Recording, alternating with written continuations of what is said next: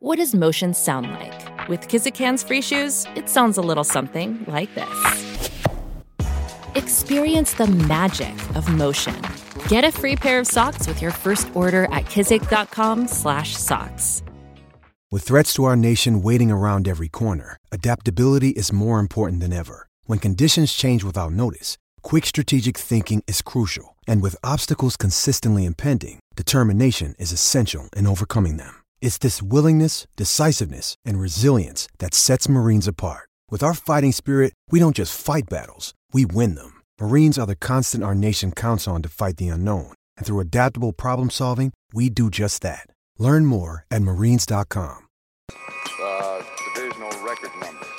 Uh, the spacecraft was uh, oval shaped on top and underneath like a large pancake blown up in the middle. Benvenuti a la diciottesima puntata di Ervismar, il podcast di Fenomeno sulla pallacanestro NBA. Siamo giunti alla fine di questa lunghissima stagione 2021-2022 e i Golden State Warriors sono campioni NBA per la settima volta nella loro storia, la quarta nell'era Kerr, Curry, Thompson, Greeny, Gudala, che ormai ha raggiunto tutti i crismi della dinastia. Per parlare delle finals che si sono appena concluse e tirare un punto su tutto quello che è successo in questi playoff, ho il piacere, ma che dico l'onore di riaccogliere Dario Costa, che torna per la terza volta ospite a Irvis Mar, ormai una presenza fissa come Steve Kerr ai titoli NBA. Buongiorno Dario. Sì, praticamente è una dinastia anche la mia in un certo senso. Un po' più modesta, diciamo. Diciamo che è stato, gli è stato impedito di andare in branda questa mattina perché già doveva fare il pezzo per l'ultimo uomo che trovate sulla partita e su cosa vuol dire il titolo dei Golden State Warriors. Io disperatamente gli ho detto: Senti, ma non è che vieni anche ospite a Irvisman nel pomeriggio? Perché io ero, devo ammettere, ero convintissimo che questa serie andasse a gara 7 e quindi ero già convinto che oggi non avrei dovuto registrare niente perché tanto avrei rimandato tutto lunedì. Ma i Golden State Warriors hanno avuto eh, altre idee e quindi adesso siamo qui a commentare il loro titolo meritatissimo. Allora, facciamo come già fatto in passato un mini riassunto di tutto quello che è successo nelle sei partite della serie. Allora, siamo, abbiamo cominciato con la vittoria di Boston in gara 1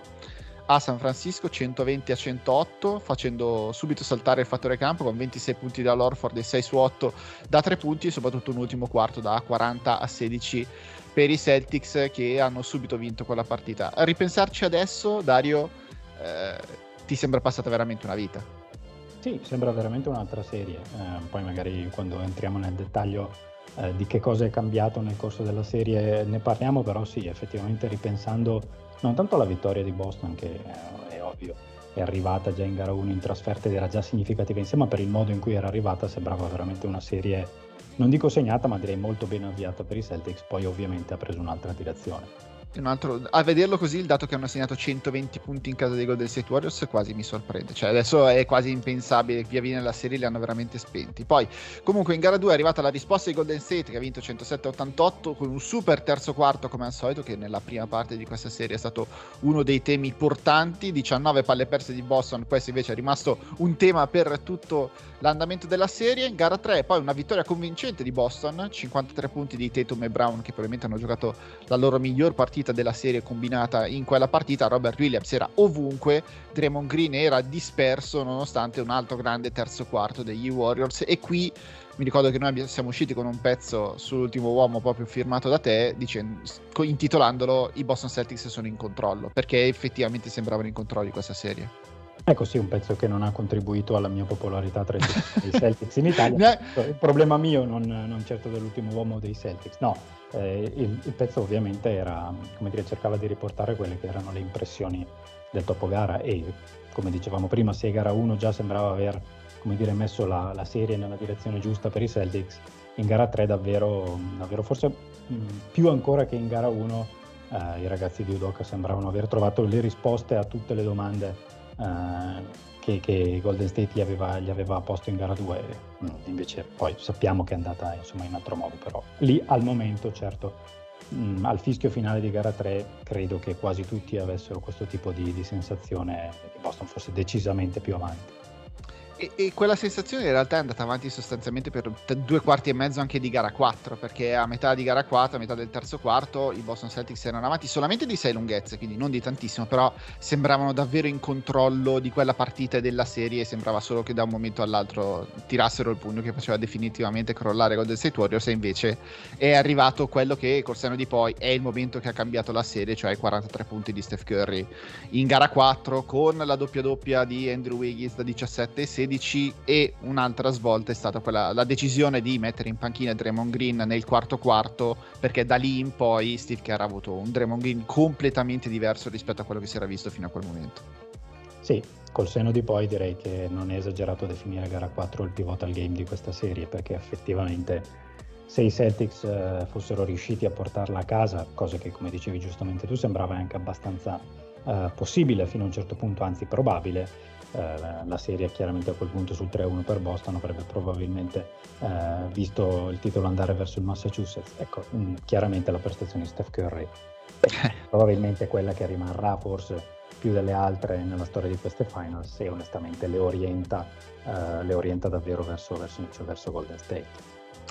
Gara 5 è stata la partita di Andrew Wiggins, che è stato il mio realizzatore con 26 punti e 13 rimbalzi. Steph Curry ha tirato male da 3 punti perché ha chiuso la prima partita da tempo in memore senza triple segnate, però anche lì è stato fatto passare come dire oddio Steph Curry ha fatto una partita in realtà ha giocato una partita solidissima ha fatto 8 assist con una sola palla persa anche perché Boston ha, ha cambiato un po' la difesa su di lui uscendo molto più forte su tutti i pick and roll e lui ha, l'ha vivisezionata mettendo in ritmo tutti gli altri. Draymond Green è tornato nella serie proprio perché Steph Curry a un certo punto ha detto ok adesso tu torni nella serie, ti, ti, ti, metto in ritmo e ha messo in ritmo tutti gli altri, vincendo quella gara 5 e poi la gara 6 che si è consumata questa notte, una super partenza dei Celtics con un 14 a 2 di parziale per cominciare la partita in cui sembravano finalmente aver trovato il modo di attaccare in maniera ordinata la difesa di Golden State e invece poi è andata esattamente come le altre partite con un 21-0 di parziale di Golden State, Steph ne ha fatti 34 e nel terzo quarto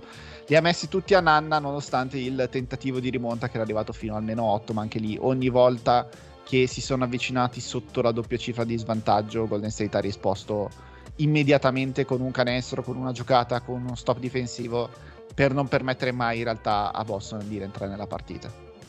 Sì, esatto, direi che gara 6 è stata un po' per certi versi la continuazione di gara 5 con altri mezzi.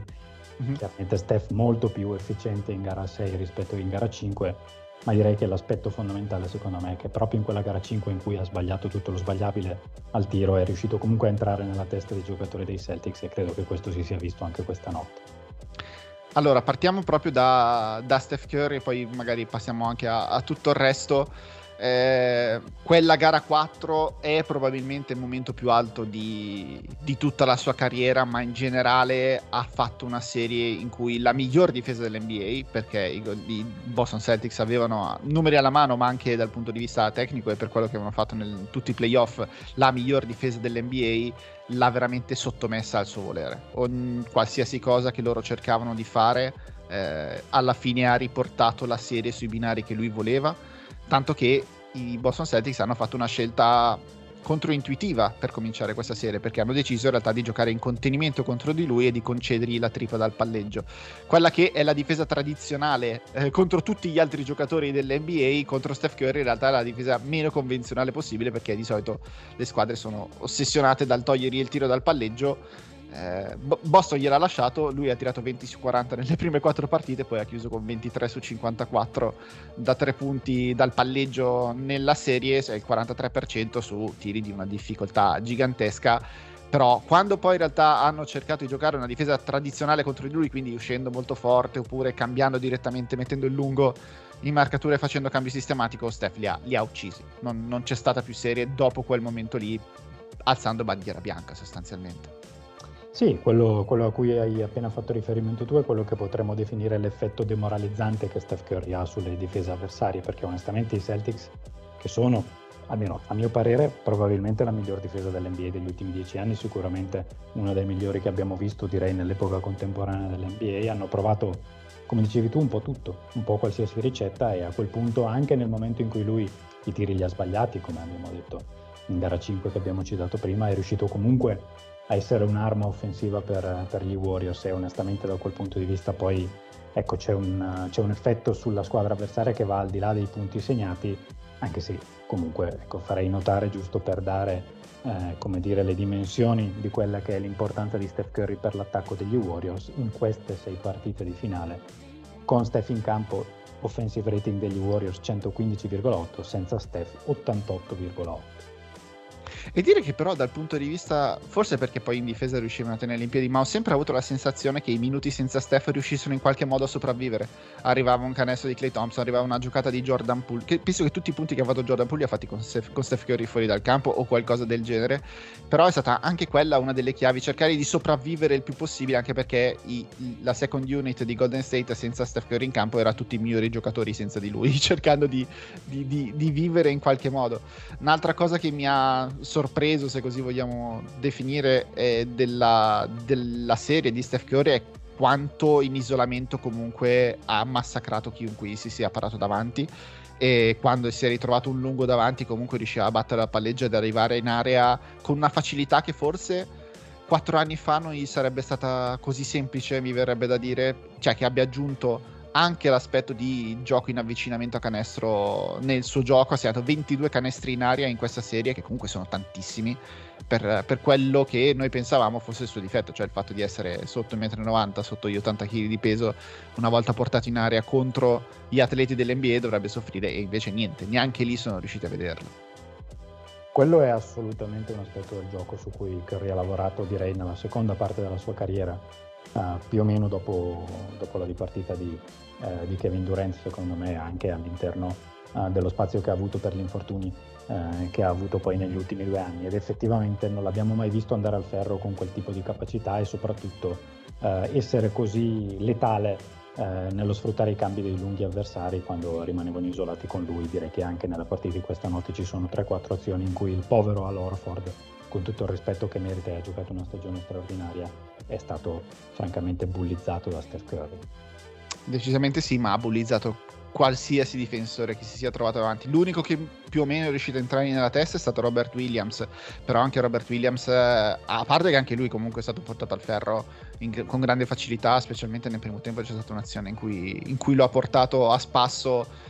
tranquillamente è l'unico che un pochino con la sua capacità comunque di giocare sopra il ferro era riuscito a, a, a quantomeno a farlo pensare un po' di più. Tutti gli altri invece sono stati portati a spasso tranquillamente. E poi vabbè oltre a tutto quello che ha fatto in attacco in realtà è, è in difesa che ha fatto veramente la differenza perché non è andato sotto con nessuno, tranne forse in gara 3 che ha avuto problemi di falli e quindi ha dovuto un po' gestirsi, lì, però a un certo punto della serie Boston ha smesso di attaccarlo perché tanto quando lo puntava non tirava fuori niente da quelle situazioni, le sue mani erano ovunque, sporcavano tutti i palloni e, e non subiva così tanto e soprattutto poi ogni volta che comunque si ritrovava con un, con un mismatch a sfavore, Draymond Green era pronto ad arrivare in soccorso ogni singola volta e lì l'attacco di Boston si è completamente impantanato. Sì, anche questo è un altro aspetto del gioco in cui Curry è, è oggettivamente migliorato tantissimo rispetto al Curry che ricordavamo soprattutto delle finali giocate contro i Cavs nelle quattro finali consecutive in cui veniva era, costetto, era sostanzialmente oggetto di, eh, di, attenzioni molto particolari da parte dell'attacco avversario e veniva puntato quando possibile sui cambi. Eh, è migliorato tantissimo nella condizione fisica, soprattutto nella tenuta della parte bassa del corpo. Questo gli ha permesso di restare accoppiato con, con Tatum più volte, anche con Jalen Brown, con lo stesso Marco Smart e ovviamente in questo modo la difesa degli Warriors non ha dovuto anticipare l'aiuto e quindi è rimasta all'interno di quelli che sono dei meccanismi consolidati e lì francamente in alcuni momenti hanno mandato davvero fuori giri, fuori giri l'attacco dei Celtics. Sì, arrivati a un certo punto sembravano veramente leggerli con due secondi di anticipo, qualsiasi cosa cercassero di fare i Celtics avevano sempre la risposta pronta, cosa che però non si poteva dire dall'altra parte perché non c'è una risposta giusta contro Steph Curry, specialmente quando è in queste condizioni. Tra l'altro in tutto questo si sarebbe anche fatto male al piede in gara 3, anche se ce lo siamo completamente dimenticati perché poi già in gara 4 ha giocato forse la sua miglior partita della carriera. Allora proprio sulla sua carriera ti chiedo c'era davvero bisogno di questo titolo di MVP delle finals per dargli la considerazione che si merita? Eh, la risposta mi verrebbe da dire sì e no. Eh, Eh, sì, sì, perché eh, comunque, al di là delle polemiche che non si sono ancora spente riguardo all'MVP delle finali del, del 2015 dato a Iguodala, ma in quelle finali onestamente il, il miglior giocatore di quelle finali per distacco era stato LeBron James, quindi secondo me è una polemica anche che ha senso fino a un certo punto, però onestamente Curry non era mai stato in maniera così netta il miglior giocatore, non dico solo della sua squadra, ma di, di- di tutte le finali eh, nel- nei cinque passaggi precedenti. In questa lo è stato direi in maniera piuttosto netta e soprattutto insomma direi che questo, questo quarto anello lo fa entrare in quel, in quel ristrettissimo club di giocatori che hanno per l'appunto quattro titoli NBA e due titoli di MVP, gli altri sono eh, ovviamente Bill Russell, Karim Abdul-Jabbar, Magic Johnson, Michael Jordan, LeBron James e Tim Duncan. Direi che siamo proprio al Monte Rushmore della pallacanestro. Quello sì, eh, dal mio punto di vista non c'era bisogno di questo MVP delle finals per, per averlo lì, però dal suo punto di vista forse un pochino sì. Cioè la reazione che ha avuto al termine della partita molto più emotiva rispetto a- agli altri titoli, sembrava che quasi l'avesse vinto per la prima volta sto titolo e invece sarebbe il suo quarto della carriera, mi ha ricordato un po' Dirk Nowitzki quando l'ha vinto nel 2011, nel senso che hai quella sensazione di ok, finalmente non ti possono veramente più dire niente, non ci sono più domande, non ci sono più dubbi, non- nessuno può avere più niente da dire sulla carriera e su quanto Steph Curry abbia cambiato il gioco perché questo mette a tacere tutto quanto. E credo che l'esultanza che vabbè quella- l'ha, l'ha utilizzata anche nella serie contro, contro Dallas se non mi sbaglio quella delle le mani per mandare a nanna tutti quanti mette veramente a, a- a tacere tutto quello che si è detto su di lui di sbagliato e che anche dopo gara 5 c'era comunque gente che continuava a dire eh no però l'MVP delle finals potrebbe vincere Andrew Wiggins. Mi veniva a dire ragazzi però adesso siamo seri anche un attimo. Eh, Andrew Wiggins ha fatto la serie che ha fatto adesso vai, facciamo anche questo gancio con Andrew Wiggins ha fatto la serie che ha fatto ha fatto una serie eccezionale dei playoff eccezionali ma l'ha fatto perché ha potuto giocare come satellite del pianeta Curry perché altrimenti non avrebbe mai avuto tutto quello spazio. Eh, i, i Boston Celtics hanno sempre lasciato un solo giocatore in marcatura su di lui quando gliel'hanno lasciato e quando non sono andati in, in aiuto da altre parti e lui ha potuto attaccare veramente delle praterie completamente aperte che con i suoi mezzi atletici è stato bravissimo a sfruttare, però senza Steph Curry in campo non avremmo mai visto questo Andrew Wiggins. Assolutamente, secondo me la discussione su Andrew Wiggins, eh, MVP delle finali, è una discussione che non esiste, però mh, giustamente tu sottolineavi ehm, l'importanza di Andrew Wiggins in questa squadra. Eh, in molti hanno sottolineato i suoi miglioramenti in difesa, anche se per quanto mi riguarda non era nemmeno così male eh, Wiggins in versione Minnesota, soprattutto durante la gestione di Thibodeau, anche se onestamente provate voi a difendere con accanto Towns, Tigre e Malik Beasley. Però la cosa che mi ha più impressionato di Wiggins eh, in queste finali, ma in generale nei playoff degli Warriors, è come abbia ristrutturato completamente il proprio arsenale offensivo, cioè se è diventato un giocatore veramente micidiale a, a rovistare nella cosiddetta spazzatura della partita, cioè i rimbalzi in attacco, i rimbalzi contestati, i tap-in e quei tiri dalla media che eh, quando gli capita di, di essere lasciato libero proprio perché c'è quell'altro signore col numero 30 ha messo davvero con continuità. Sì, sì, a gioco rotto è stato nettamente il miglior eh, giocatore della serie per Golden State, eh, tolto, tolto Curry ovviamente, perché comunque l'attacco di Golden State ha faticato contro la difesa di Boston, inevitabilmente in alcuni momenti. Il rating totale eh, ti fa dire che comunque la difesa di Boston ha fatto il suo, però arrivava in ogni momento un canestro di, di Wiggins in uno contro uno che ti spezzava le gambe. Anche questa notte, dopo la partenza 14 a 2, il primo canestro da tre punti che arriva lo segna lui dal palleggio sostanzialmente punendo la, la posizione conservativa che avevano utilizzato contro di lui perché anche in gara 5 che ha segnato 26 punti ha, ha tirato 0 su 6 da, a 0 su 6 dall'arco, ha chiuso la serie con sotto il 30% da tre punti e, quindi potevi cercare di scommettere un po' contro quelle, contro quelle percentuali. Anche in gara 6 non ha giocato una grandissima partita offensiva, però alla fine vai a vedere il tabellino, ha fatto 18 punti, 6 rimbalzi, 5 assist, 4 recuperi, 3 stoppate, allora cosa gli vuoi dire? Quando gioca anche così quella che dovrebbe essere la teorica quarta eh, opzione offensiva, perché poi non ha un singolo gioco chiamato per lui fondamentalmente nel playbook dei Golden State Warriors, sempre che il playbook dei Golden State Warriors esista e non sia tutto di letture e situazioni, eh, non, non, gli puoi veramente dire niente. E poi il lavoro che ha fatto difensivamente su Jason Tatum, perché lo ha veramente spento con l'andare della serie. Ha memorizzato talmente la cadenza dei passi di Tatum da anticiparla in ogni sua mossa. Sembrava di guardarla allo specchio, faceva esattamente tutto quello che eh, Tatum voleva fare, lui lo leggeva con una frazione di secondo in anticipo e lo anticipava sul posto eh, e, ed è riuscito a toglierlo completamente dalla serie, tanto che ogni volta che Tatum si prendeva un, un uno contro uno contro Wiggins veniva da dirti allo schermo dove stai cercando di andare Jason, quello non è un accoppiamento che può sfruttare.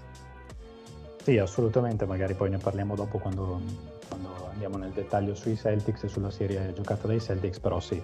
uno dei grandi meriti di Wiggins che mh, già in, in apertura di serie si sapeva era probabilmente l'unico dei Golden State Warriors a disporre dell'atletismo e della capacità fisica per poter stare con, con Tatum e anche con Brown. È stata la capacità di difendere secondo me in modo diverso rispetto a quanto avevano fatto PJ Tucker piuttosto che Jimmy Butler o anche lo stesso Antetokounmpo nelle, nelle serie precedenti. Ha difeso magari in maniera leggermente meno fisica ma decisamente entrando nella testa di Tatum e come dicevi bene tu anticipando davvero ogni sua intenzione, soprattutto nelle ultime due gare della serie la cosa era abbastanza evidente.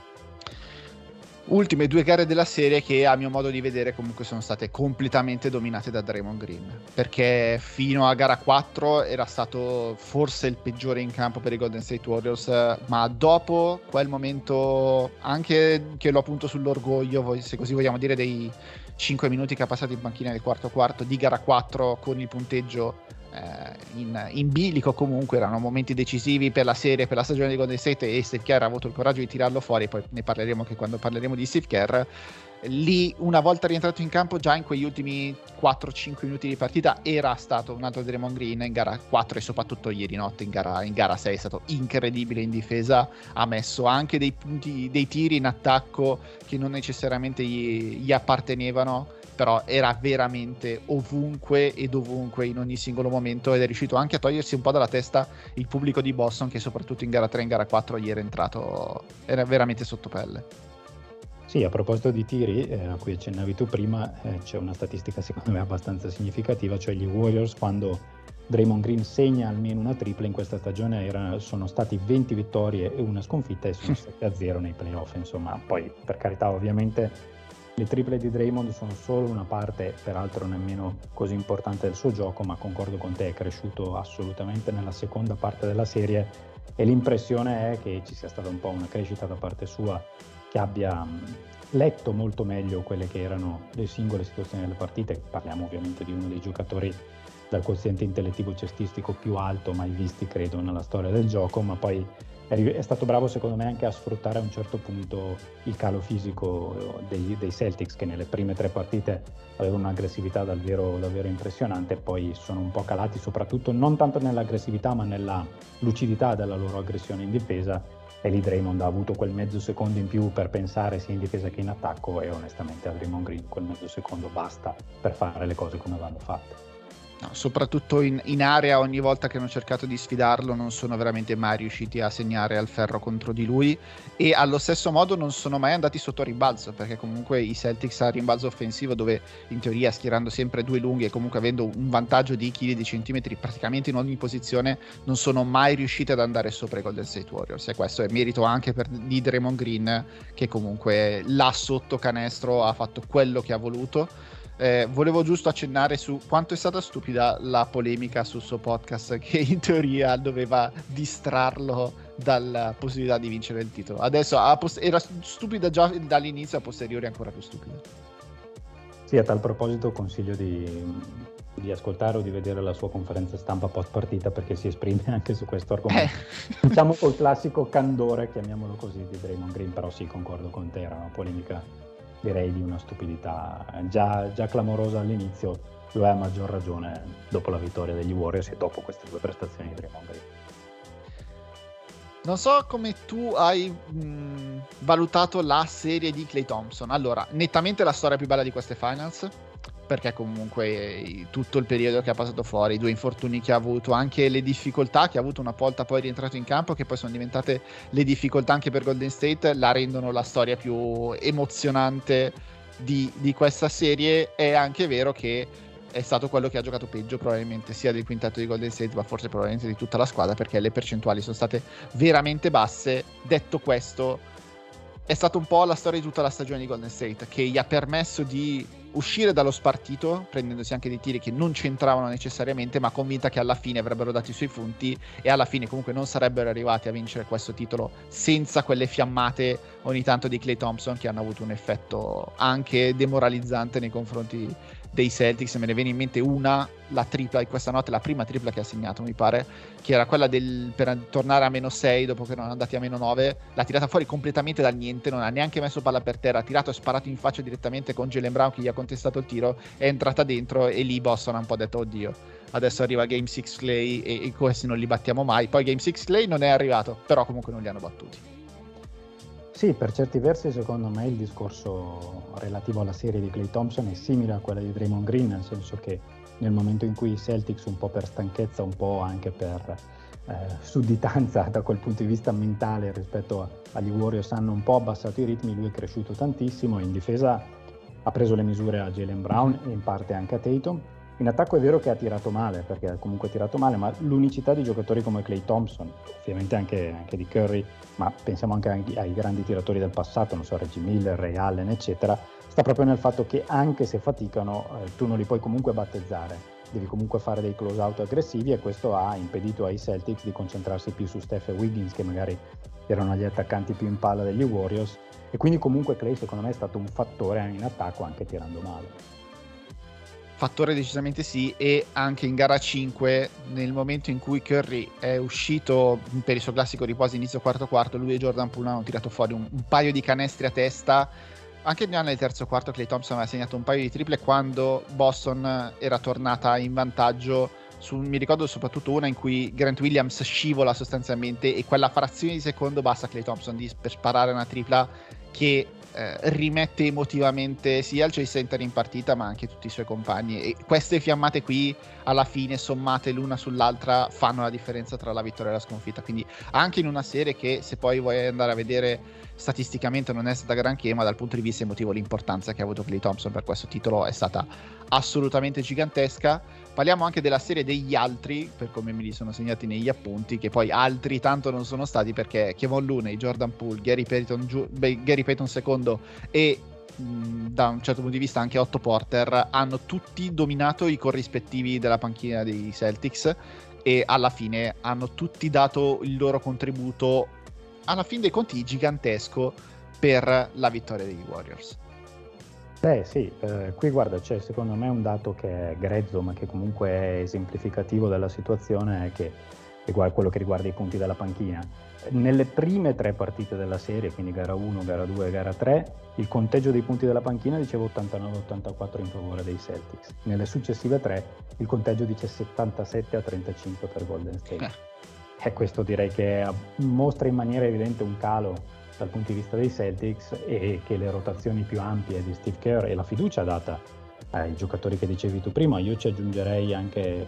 Nemanja, Nemanja Bjelica uh-huh. che ha giocato poco ma comunque ha avuto quei pochi minuti in cui, eh, un po' come dicevi tu nei quintetti senza Steph Curry, la squadra è riuscita a restare a galla e questo è ovviamente un fattore importantissimo anche perché consente ai tuoi giocatori, alle tue stelle, a Curry in primis ma anche a Draymond Green e a Clay Thompson che non sono proprio di primo pelo, di, di rifiatare e la qualità eh, delle gambe dello stato atletico eh, dei giocatori e delle stelle si è vista direi soprattutto nei quarti quarti dove i Celtics che avevano molto meno dalla panchina e quindi dovevano chiedere molto di più ai loro titolari onestamente non ne avevano più. No, decisamente no eh, Kevin Looney è stato è incomiabile, è impossibile tagliarlo fuori a rimbalzo offensivo, probabilmente perché spinge ogni singolo possesso, ma ci sta, è così che si prendono i rimbalzi offensivi in NBA. Jordan Poole eh, è stato puntato in difesa a ogni singolo possesso in cui i Celtics hanno avuto la lucidità di attaccarlo e non sempre è successo e questo è stato uno dei demeriti che poi ha costato la serie ai Boston Celtics, però alla fine eh, i suoi 13, 14, 15, 16 punti li ha sempre portati a casa e alla fine fanno la differenza perché ti permettono di sopravvivere offensivamente anche nei minuti in cui Curry non è in campo. Gary Payton II ha cambiato la serie con la sua presenza perché ha permesso a Draymond Green di non dover stare più in marcatura su, su Jalen, su Jalen Brown al, all'inizio dei quintetti lui ha permesso uno Andrew Wiggins si prendeva Tatum Gary Payton secondo si prendeva Jalen Brown o comunque giravano e si scambiavano la marcatura e Draymond Green arrivava in aiuto da tutti marcando uno dei lunghi e questo ha permesso alla difesa di Golden State alla fine di prendere il sopravvento. Otto Porter alla fine passerà alla storia come, alla, come la mossa Gudala del 2015 perché da quando è entrato in quintetto poi i Warriors non hanno più perso, mi viene da dire però che non sono stati meriti particolarmente suoi, però comunque non ha mai sporcato il foglio, non è mai stato un problema per la rotazione di Steve Kerr e questo comunque se hai un giocatore che ti dà 15 minuti in cui non sporca il foglio fa la differenza perché ad esempio i Boston Celtics dalla panchina non ne hanno avuto neanche uno. No, anzi, purtroppo i Celtics, o meglio, l'hanno avuto nella prima parte della serie. Mm-hmm. Eh, probabilmente per un discorso fisico, ma anche, credo, mentale. A un certo punto i giocatori in, in entrata dalla panchina dei Celtics sono decisamente usciti dalla serie. Penso a Derrick Williams e, anche, e soprattutto Grant Williams, che forse non c'era mai nemmeno entrato nella serie. E poi ecco, la, la, L'identità dei Celtics è sempre stata quella in, in, questa stagione di giocare in 7 al massimo 8 e quindi sostanzialmente poi diciamo lì Udoka ha deciso di vivere e morire insomma seguendo quella che era, che era le, la sua impostazione originaria. Alla fine credo che questo tipo di scelta onestamente non abbia pagato.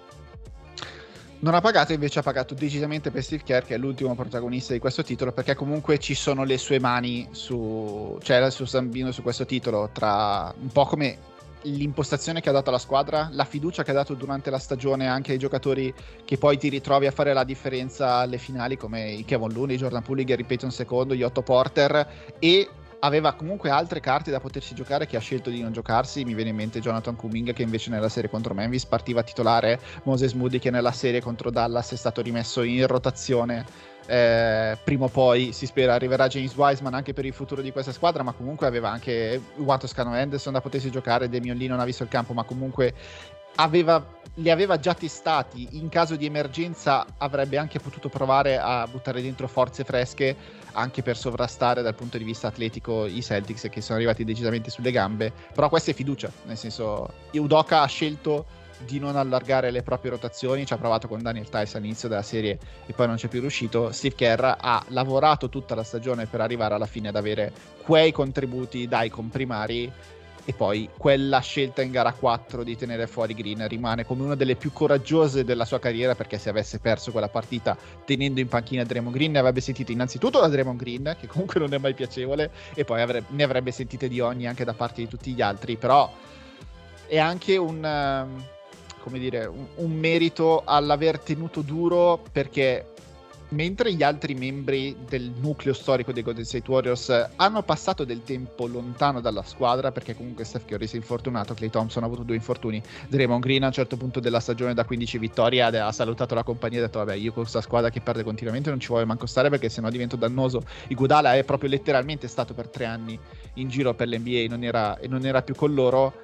eh, lui invece se le ha sciroppate tutte. Lui se le ha viste tutte, lui ha cercato in tutti i modi di far funzionare anche giocatori che sapeva benissimo che non avrebbero mai funzionato. I di Angelo Russell, eh, i, i Kelly Ubre, i James Wiseman per quando c'è stato.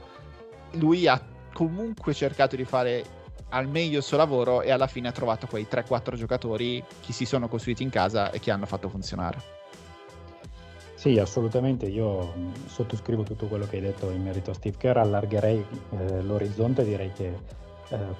il bene che si dice di Steve Kerr e che giustamente si sottolinea in questo momento, secondo me va allargato a tutto il coaching staff uh-huh. State Warriors che hanno anche in panchina direi una rotazione piuttosto ampia perché Mike Brown e Kenny Atkinson sono stati, sono e probabilmente nel caso saranno. saranno. No, no, anche Atkinson, Atkinson anche, Charlotte. Hai ragione e quindi insomma ecco, cioè, sono comunque dei calibri importanti, cioè non sono dei, dei vice allenatori presi a caso, ma eh, citerei anche per esempio Chris DeMarco che è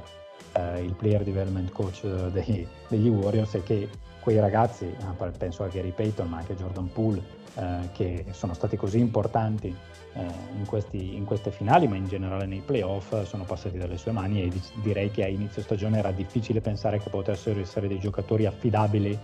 al più alto livello di competizione. Quindi direi che senz'altro Kerr, ma direi lui eh, come simbolo di un coaching staff che oggettivamente è di altissimo livello e probabilmente in questo momento il migliore dell'NBA.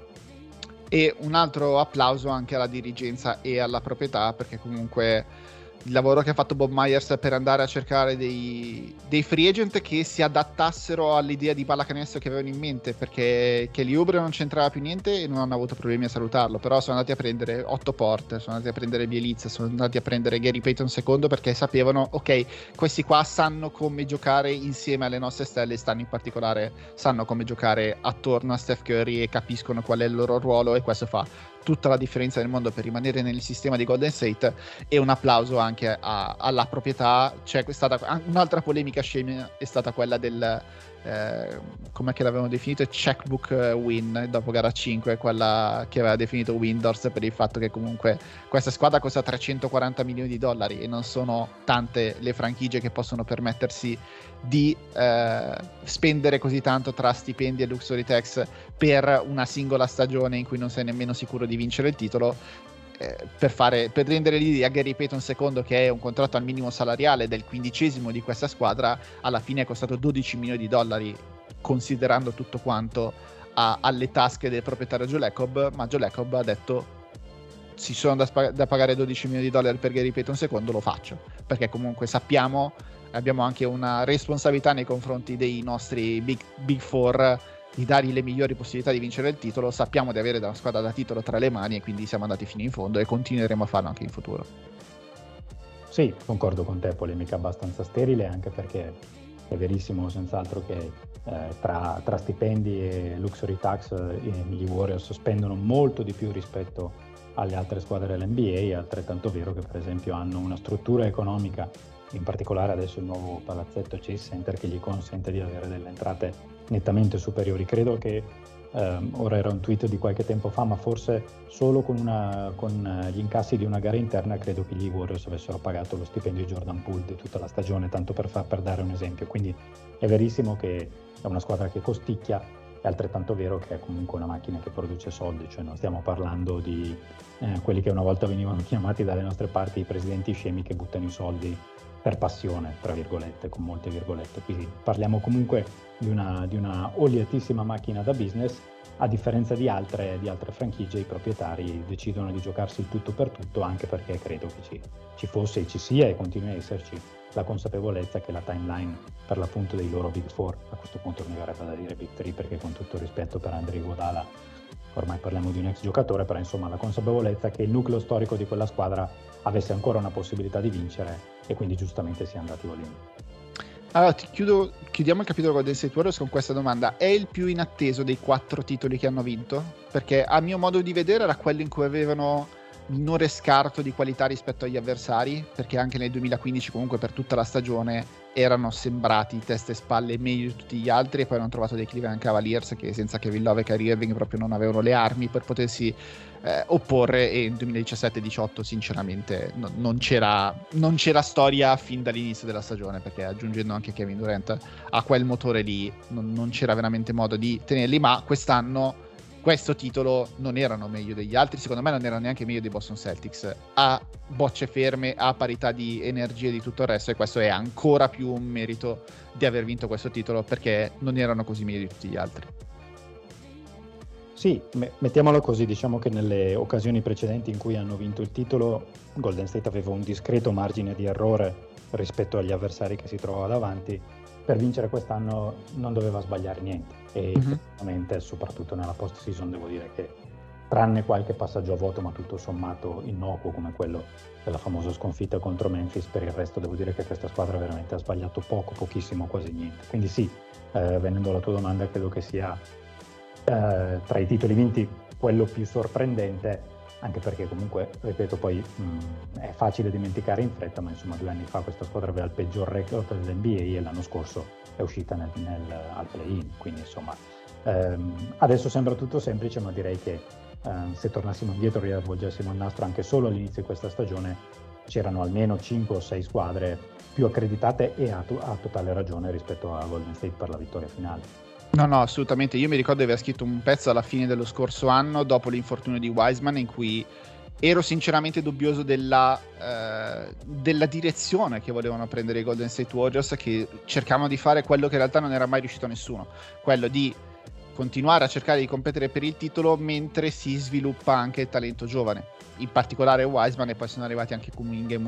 Moody dal draft. È un equilibrio difficilissimo da trovare. Alla fine dei conti hanno rinunciato anche loro a trovarlo perché poi alle finals i giovani non hanno più visto il campo sono rimasti tutti fuori hanno lasciato spazio ai veterani però ci sono riusciti e questo è un enorme merito e, e, si sono andati a prendere questo titolo cioè, riuscendo a fare quello che tutti gli altri non sono mai riusciti a fare, riuscendo ad avere il meglio dei due mondi perché poi il prossimo anno si ripresentano con un roster già campione NBA, in cui ci sono tutti comunque i giocatori più importanti del nucleo storico. È vero che vanno estesi Wiggins e Poole, ma comunque vanno estesi sotto, an- sotto contratto per il prossimo anno, ce li hanno già.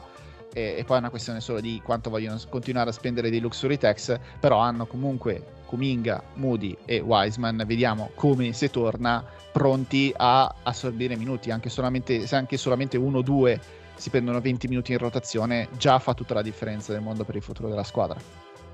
Assolutamente sì, infatti la, la, prospettiva almeno a medio breve è assolutamente interessante per, per, Golden State perché credo che l'idea a questo punto possa essere di, di, affrontare la prossima regular season dando un po' più di spazio ai giocatori che hai appena menzionato e risparmiando un po' quelli che sono invece i veterani. E a quel punto se, se riuscissi ad avere qualcosa anche da, da questo nucleo giovane che ha un potenziale ancora inesplorato oggi e ad arrivare alla post season con, eh, con, i veterani riposati, beh, insomma, diciamo che anche l'anno prossimo Golden State se la potrebbe giocare, poi chiaramente dipende moltissimo anche da, dagli altri. Allora, parliamo anche degli altri, apriamo il capitolo dei Boston Celtics che hanno perso per la prima volta non solo due partite, ma tre partite in fila in questi playoff, non era mai successo, era praticamente da gennaio che non perdevano due partite in fila, figuriamoci tre rimane comunque una stagione enormemente positiva, al di là di come si è conclusa, perché superare Brooklyn, Milwaukee e Miami non sarebbe stato facile per nessuno. Sono arrivati alla fine con il fiato corto, eppure, come ho già detto anche prima, sono abbastanza convinto che se si rigiocasse a parità di energia avrebbero discrete chance di vincere questa serie. Eh, però non sono arrivati con le energie che servivano, soprattutto dal punto di vista, prima ancora che fisico, dal punto di vista mentale. La lucidità che non hanno avuto nelle partite, nei momenti decisivi, è stato quella che alla fine gli ha costato la serie, specialmente dal punto di vista delle palle perse. Sì, diciamo che quei tipi di cali di, di lucidità in realtà li avevano anche un po' mm-hmm. mostra, soprattutto nelle serie con Milwaukee e con Miami. Eh, è chiaro che però mm, Milwaukee senza Chris Middleton e Miami con una squadra comunque facilitata dagli infortuni e con molto più eh, mol, molto meno talento rispetto a Golden State e molta meno abitudine a giocare, mm, lì eh, come dire, erano due ostacoli che erano riusciti a superare nonostante quei cali di tensione. Eh, a un certo punto è come se questa serie con Golden State eh, avesse davvero aperto una specie di, di, di vortice che, che, li ha, che, li ha, assorbiti e che ha ingigantito appunto quei difetti, insomma l'abbiamo detto in mille salse, ovviamente le palle perse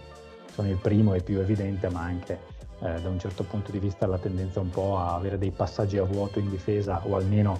ehm, a sbagliare, a commettere alcuni errori eh, nelle fasi decisive della partita e purtroppo quello per loro è, è, costato, è, costato, il titolo, però concordo con te, adesso vedo che c'è anche un po' diciamo così di sarcasmo su alcune mh, previsioni che venivano fatte prima dell'inizio della serie, però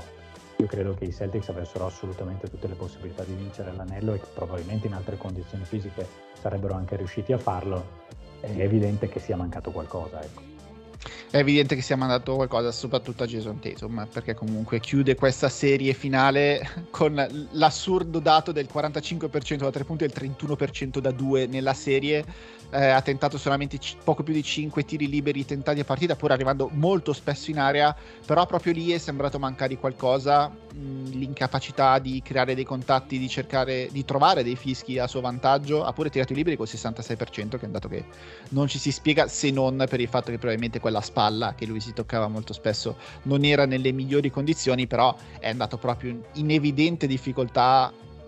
a livello di energie mentali Wiggins gli è entrato nella testa come abbiamo visto anche prima quasi quattro palle perse di media. Io non ho dubbi che tornerà ancora più forte però alla fine dei conti questa serie è stata insufficiente, non, non, c'è altro modo di definirla, lo sa probabilmente anche lui, ci si aspettava che arrivasse una prestazione in stile gara 6 contro Milwaukee, in cui ha cambiato la storia dei playoff, quantomeno della Easter Conference, però poi alla fine non è mai andato sopra i 28 punti e per un realizzatore del suo livello sul palcoscenico più importante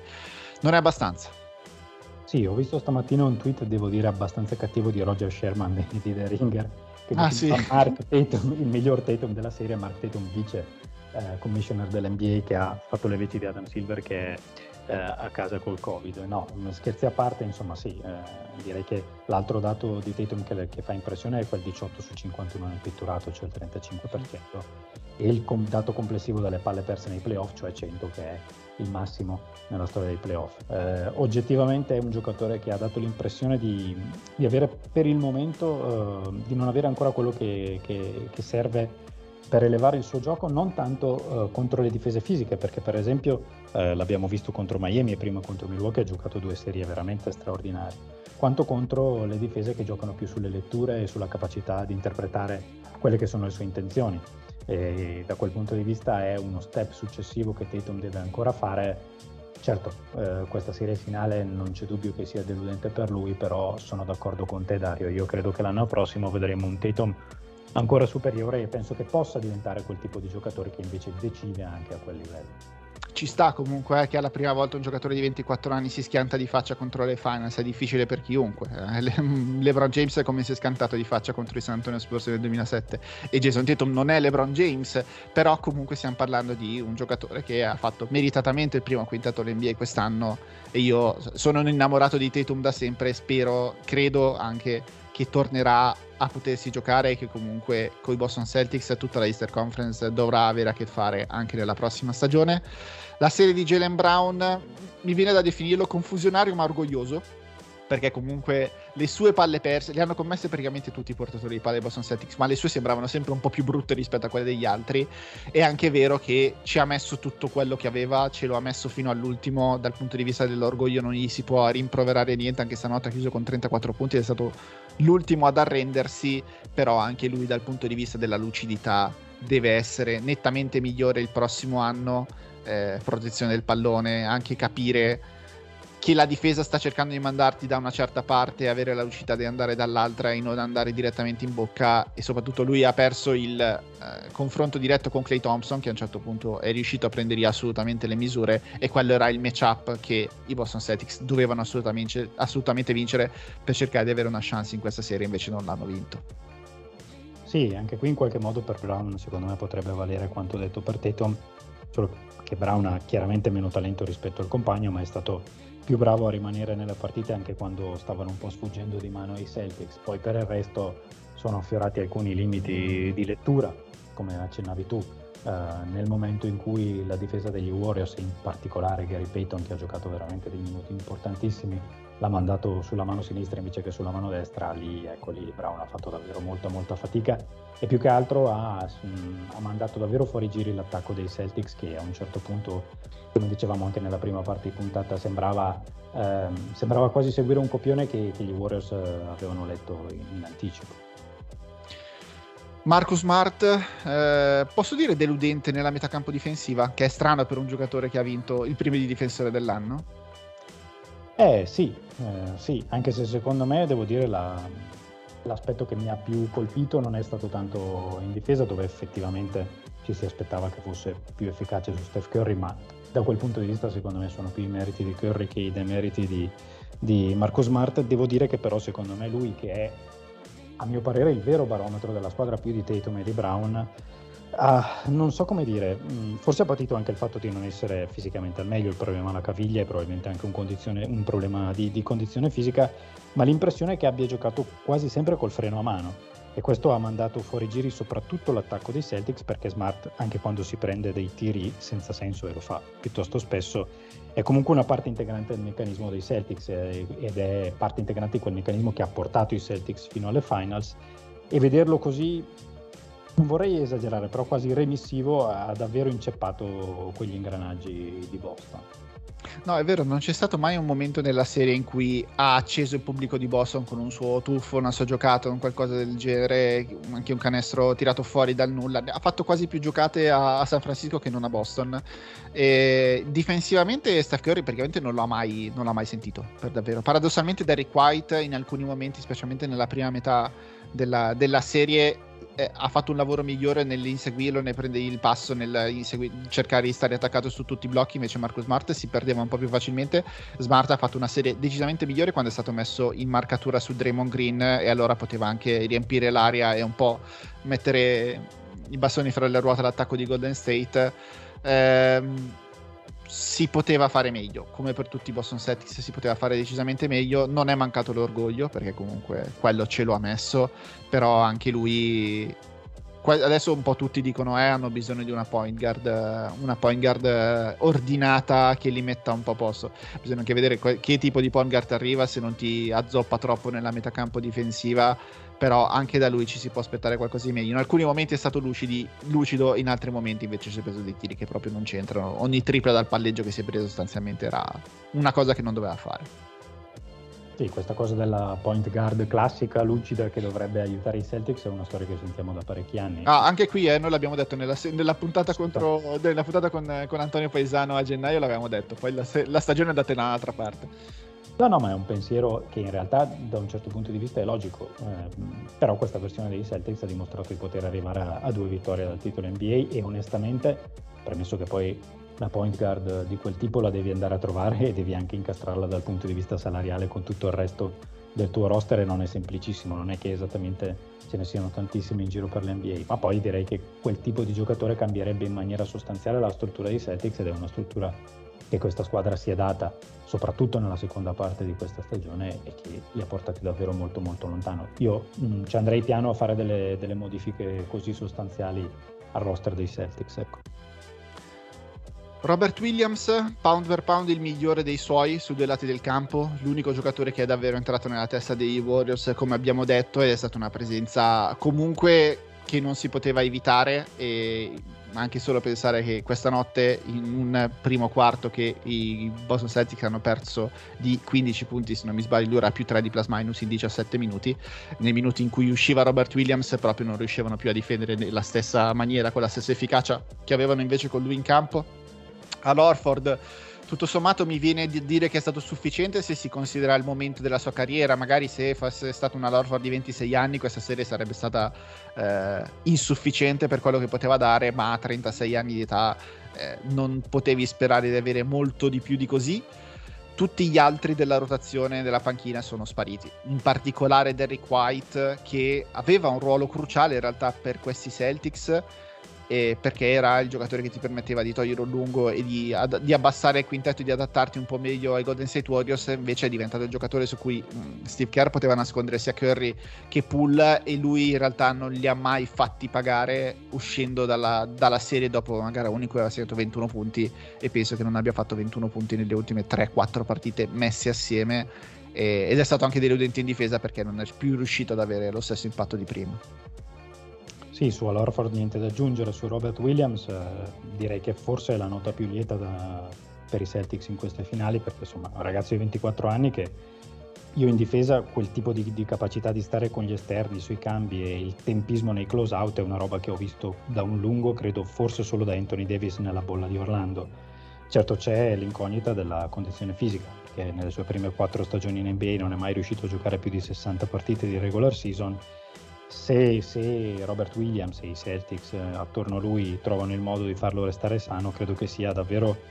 forse il giocatore chiave per il futuro di Boston, anche direi in un'ottica apposta all'Orford che con, tutta, con tutto il rispetto che si deve a un veterano, ma insomma ha 36 anni e a quel punto direi che se, se Robert Williams riesce a rimettere in campo e ha quell'impatto difensivo a cui accennavi tu prima, probabilmente i Celtics possono anche fare qualche tipo di ragionamento su un quintetto che garantisca un po' più di fluidità offensiva e a questo punto il sacrificabile potrebbe essere all'Orford. È chiaro, anche perché è garantito il suo prossimo anno a 26 milioni di dollari. Eh, forse da questa finale esce fuori male anche Grant Williams perché la soluzione in casa sarebbe quella di mettere Grant Williams al posto di Orford e partire con lui titolare, però anche lui non è proprio riuscito ad avere impatto, specialmente se, se ti viene in mente il, Grant Williams che invece ha dominato gara 7 contro Milwaukee, erano veramente due giocatori completamente diversi ed è andato un po' perso e non ha neanche riuscito a, a reggere benissimo sui cambi difensivi contro Steph Curry che era l'alternativa tattica per poter aprire questa serie. Peyton Pritchard eh, lo buttava in campo perché aveva bisogno di minuti per far rifiatare i suoi giocatori, però eh, si è visto che il livello era, era, troppo alto per quelle che sono le sue possibilità, tant'è vero che poi nei secondi tempi non, non, non lo ha più schierato e tutti gli altri non li ha mai messi in campo, non, non, si fidava assolutamente di nessuno di loro, l'unico che forse poteva avere una chance di reggere una serie del genere è Aaron Naismith, però è chiaro per come sono andati questi playoff che proprio non si fidava di lui sia da un punto di vista difensivo sia da un punto di vista offensivo. Teoricamente la, la versione ideale uscendo dal draft di Aaron Nesmith è un giocatore che dovrebbe stare a questo livello, nel senso che riesce a darti difesa con misure e triple, invece la versione che poi abbiamo visto fino a questo momento in NBA non l'ha data nessuno dalle al- nessuna, da nessuna, nessuna delle due metacampo. Il, l'obiettivo di quest'estate è cercare di allungare quella rotazione, sia per, per dare armi in più a Coach Udoka che per il lavoro che deve fare Brad Stevens. Beh sì, non c'è dubbio, credo che la sfida a questo punto per i Celtics, che come giusto e sacrosanto che sia, punteranno a, ri- a, ritornare alle finali e a questo punto è, direi, la via obbligata è quella di allargare un po', un po' le rotazioni, un po' perché pensare di fare una stagione intera con una rotazione di 7-8, anche solo 9 giocatori, è, è francamente folle, e poi perché comunque ha bisogno di trovare qualche tipo di alternativa dalla panchina che non costringa a quella mole di minutaggio e di palloni giocati a Smart, a Brown e Tatum, quindi questo mi sembra evidentemente eh, il modo in cui i Celtics potrebbero provare a migliorare ulteriormente. È chiaro che dirlo qui adesso, al 17 di giugno, dopo le finali, è semplice, poi ci si scontra con quelli che sono i meccanismi del mercato NBA e con eh, tutta una serie di problemi che ovviamente i Celtics dovranno affrontare, però direi che comunque se pensiamo a come era la stagione, come si era messa la stagione dei Celtics a gennaio, eh, seconda parte assolutamente strepitosa. Ah no, assolutamente, per quello proprio non, non, non, c'è alcun dubbio di come hanno ribaltato questa stagione, è stato uno dei, dei, turnaround più drammatici che abbiamo visto nella storia recente dell'NBA e molto del merito va a Ime Yudoka, di cui comunque bisogna parlare. La scelta di, di, rimanere in contenimento su Steph anche a posteriori è stata coraggiosissima. E poi se vai veramente a pensarci hanno difeso meglio quando sono rimasti in contenimento contro Steph perché comunque sono riusciti a togliere dalla serie tutti gli altri, poi dopo quel 43 punti in gara 4 qualcosa devi comunque fare. E hanno, hanno, cambiato qualcosina, hanno alzato il livello a cui si trovavano i lunghi, però si sono esposti fatalmente a tutto il resto del gioco di Golden State che poi è riuscito a girare molto meglio quando, quando hanno, hanno, smesso di utilizzare una difesa così estrema contro Steph Curry, che è la, la, difesa standard contro tutti gli altri 449 giocatori della Lega, invece contro di lui è estrema perché è un fenomeno assoluto, però alla fine prima stagione da capoallenatore di Ime Yudoka, tutto quello che si diceva di buono su di lui nel passato, quando era San Antonio, quando era Philadelphia, quando era Brooklyn, direi che l'ha confermato perché il lavoro che ha fatto su questa squadra è stato eccellente. Sì, mm, direi che ovviamente questa, l'epilogo non deve e non può cancellare il lavoro che Udoka ha fatto, ma anche solo eh, rimanendo in ambito playoff direi che, eh, ecco, diciamo che il lavoro che non gli è riuscito in pieno con Curry gli era riuscito con due, altri due giocatori dalle caratteristiche uniche come Durante e Antetokounmpo ai, ai turni precedenti. Direi che da quel punto di vista c'è poco, c'è poco secondo me da, eh, da discutere, nel senso che Udoka si è dimostrato dal punto di vista caratteriale assolutamente un allenatore già pronto per questi livelli, anzi direi più che pronto ma ha saputo anche dimostrare di saper leggere le partite, saper leggere le situazioni tattiche. Io credo che eh, davvero mh, arrivando, arrivando, alla conclusione eh, i Celtics abbiano, abbiano, trovato di fronte una squadra dalle caratteristiche uniche come Golden State e l'abbiano trovata in un momento in cui la loro condizione fisica onestamente cominciava a essere abbastanza difficoltosa. Ecco. Bene, quindi tirando le somme, quante possibilità hanno gli Warriors di ripetersi i Celtics di tornare a giocarsi per il titolo? Questa è una domanda da un milione di dollari, non, non ho la più pallida idea, nel senso sulla carta secondo me l'hanno entrambe, nel senso che per gli Warriors abbiamo detto prima, adesso potrebbero uh, con questo titolo in tasca uh, facilitare ancora di più quella fase di transizione uh, dal vecchio nucleo a quello che dovrebbe essere quello nuovo e provare a vedere che cosa possono avere in particolare da Moody, da Moody Kuminga e Wiseman, ma direi anche da Jordan Poole e in parte da Andrew Wiggins, anche se insomma Wiggins è un giocatore a fatto e finito e quello che può dare l'abbiamo visto. E quindi direi che da quel punto di vista le premesse, se eh, riusciranno a rimanere tutti sani e se i tre veterani del gruppo riusciranno a risparmiarsi un po' durante la regular season, io credo che Golden State se la possa giocare a ovest. I Celtics viceversa direi che a est eh, rimangono comunque tra i favoriti, poi sarà da vedere cosa costruiranno le altre squadre e sarà da vedere per l'appunto, come dicevamo anche in ambito Boston, quali saranno le decisioni ehm, che, che Brad Stevens e Utoka in parte eh, faranno durante l'estate. Boston non ha grandissimi spazi eh, o margini insomma dal punto di vista del mercato, però credo che qualche cosa comunque riusciranno a combinare di fatto partono da una base buonissima costruita nella seconda parte di questa stagione. Sì, non, non, vorrei sbagliarmi, ma credo che i Celtics abbiano due eccezioni salariali da poterci usare, quindi la, la, la mid level per quelli che pagano una tassa di lusso, se non mi sbaglio, è anche la biannual exception, che comunque ti permettono di, di prendere due giocatori sopra il, il livello del, del, salario minimo e credo che non abbiano free agent da dover rifirmare almeno del nucleo del nucleo importante, quindi Tatum, Smart e Brown sono tutti, sono tutti sotto contratto e anche Robert Williams per il futuro. Golden State, sì, la squadra è questa, perché comunque poi forse, forse perderanno Otto Porter, forse perderanno Kevon Looney se qualcuno arriva a offrire molto più di loro, però anche che te lo immagini Kevon Looney da un'altra parte che non sia in questo sistema, io faccio un po', un po fatica a immaginarmelo, eh, Gary Payton secondo magari può cercare di capitalizzare dal punto di vista economico su questa grandissima stagione, però diciamo il nucleo per la prossima stagione è già pronto, bisogna poi vedere anche come si ripresentano tutti gli altri, mi vengono in mente soprattutto i Clippers Clippers e i Nuggets a ovest. Sono due squadre che se al completo comunque possono darti filo da torcere anche se Golden State non parte sfavorita contro di loro all'inizio della, all'inizio della serie contro nessuna delle due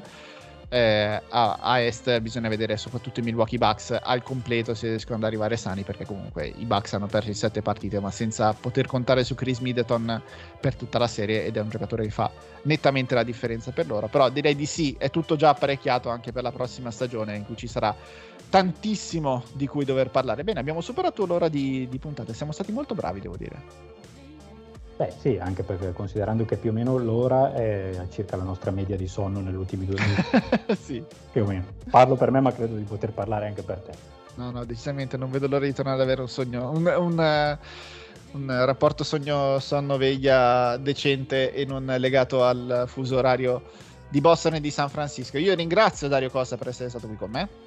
Grazie a te e Oli Cannoli a tutti a questo punto. O- Oli Cannoli a tutti quanti, che se gli spieghiamo che si dice Cannoli e non Canoli, forse potrebbe anche andare un po' meglio, ma abbiamo perso la speranza, sono gli unici americani che abbiamo e ce li facciamo andare benissimo. Noi ci risentiamo, adesso forse magari settimana prossima facciamo qualcosa col draft, vediamo se riesco a, a coinvolgere Lorenzo Neri, perché comunque eh, farò la telecronaca del draft e quindi i giocatori ce li avrò tutti bene in testa anche per poterne parlare un po' più approfonditamente qua su Ervis Mara, noi comunque ci risentiamo salutiamo. Sicuramente tra draft e mercato non ci salutiamo qui. È finito il basket giocato, ma adesso inizia il basket chiacchierato, che da un punto di vista è, è interessante tanto quanto. Grazie mille, ci risentiamo sempre qui su Ervis Smart.